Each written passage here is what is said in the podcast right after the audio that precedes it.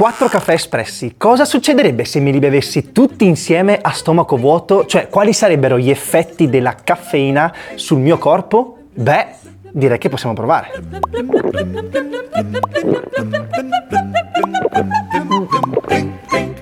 Ora, mentre aspettiamo che gli effetti si manifestino, cosa sta succedendo nel mio corpo dopo che ho assunto 4 caffè? Ciao a tutti, io sono Dena e questo è il podcast di Geopop, le scienze nella vita di tutti i giorni.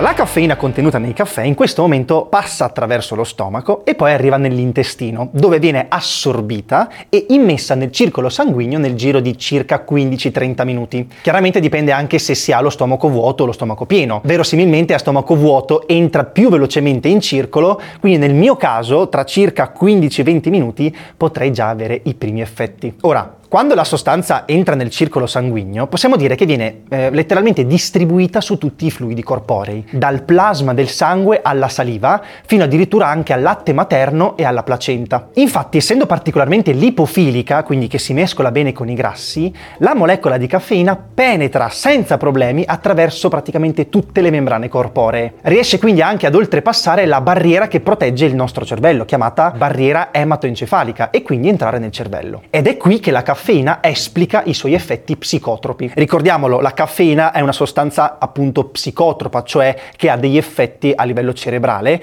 ed è considerata ehm, la droga, tra virgolette, più utilizzata nel mondo. Droga semplicemente perché appunto ha degli effetti eh, sul nostro cervello. Una volta all'interno del cervello, la caffeina si ritrova in un mare di neuroni, che a loro volta, quindi i neuroni, hanno tantissimi recettori, quindi dei punti di attracco, diciamo. La molecola della caffeina cosa fa? Letteralmente va a rubare il posto all'adenosina, cioè la molecola della stanchezza, possiamo chiamarla così. Cioè va proprio a legarsi ai recettori che erano riservati all'adenosina. Se vogliamo essere tecnici dal punto di vista scientifico, si dice che la caffeina agisce come un antagonista competitivo dei recettori dell'adenosina. Quindi nel momento in cui sul recettore è legata la caffeina e non più la, l'adenosina, eh, la, la, sensazione di sonno diminuisce o addirittura può sparire del tutto. Ecco quindi spiegato perché assumere caffeina può ritardare il senso di addormentamento. Capito questo? La caffeina è contenuta soltanto nel caffè o ci sono anche altri alimenti che la contengono?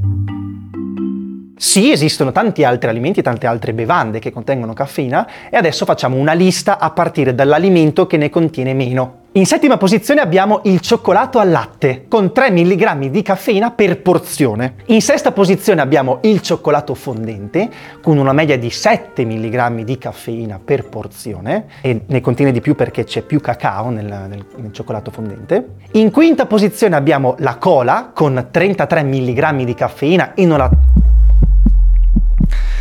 comincio a sentirmi un po' agitato e anche un po' di eh, bruciore allo stomaco. Anche perché ehm, l'adenosina gestisce anche l'acidità. Infatti chi soffre di acidità non può prendere troppi caffè proprio per questo motivo. Infatti se, comincio a sentire un po' di, di, acidità di stomaco. Tu non soffri di acidità di stomaco? Vero? Di base no. Okay. In questo momento lo sento proprio lo stomaco più acido. Come? Vuoi bere un po' d'acqua? Eh, no, no, giusto per mantenere, cioè per far vedere tutti gli effetti non berrò acqua. Ma perché l'acqua cosa fa?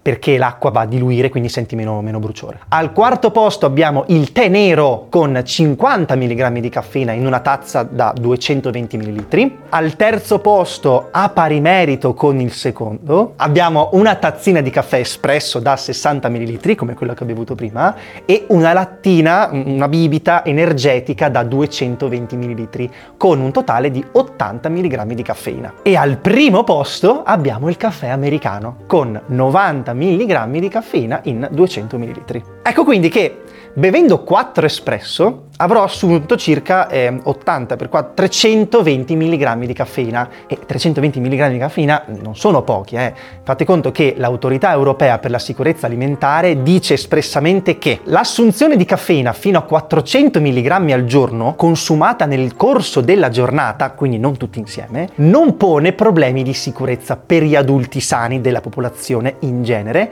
fatta eccezione per le donne in gravidanza. Io ne ho assunti 320, quindi sono sotto appunto però il problema è che li ho assunti tutti insieme e questo può portare ad alcuni effetti collaterali.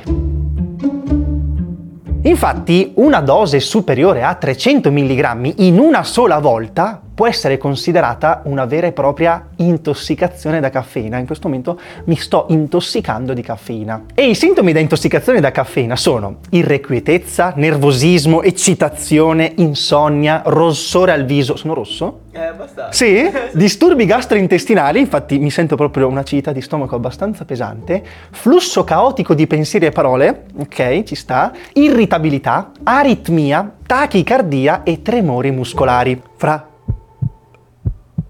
poi, e di solito io ho la mano super ferma, cioè questo è un tremore che magari per qualcuno potrebbe sembrare normale, ma io di solito n- non tremo mai. Ecco, ovviamente tutti questi effetti collaterali li ho soltanto perché ho bevuto quattro caffè tutti insieme. Se ne avessi bevuto, eh, che ne so, uno a colazione, uno a metà mattina, uno dopo pranzo e uno nel pomeriggio, non avrei questi effetti. Ecco, quindi come sempre è la dose che fa il veleno. Troppa caffeina tutta insieme non va bene. Quindi non beviamo mai quattro caffè, ma mi sembra abbastanza ovvio. Dobbiamo essere consapevoli però che nell'arco della giornata sarebbe meglio non superare mai i 5 caffè. Infatti bere più di 5 caffè al giorno per tanto tempo, quindi ne so, eh, 6-7 al giorno per mh, 5 anni, potrebbe portare ad alcuni effetti collaterali a lungo termine, soprattutto a livello cardiovascolare, quindi a livello del cuore. E in particolare alle donne gravide. Esagerare con la caffeina potrebbe causare un ridotto sviluppo del feto. I consigli dell'autorità europea per la sicurezza alimentare sono questi. Per un adulto fino a 400 mg al giorno, quindi circa 5 caffè, non causano problemi. Per le donne in gravidanza massimo 200 mg di caffè, quindi per le donne incinta 2 caffè e basta al giorno, oppure un caffè e un tè,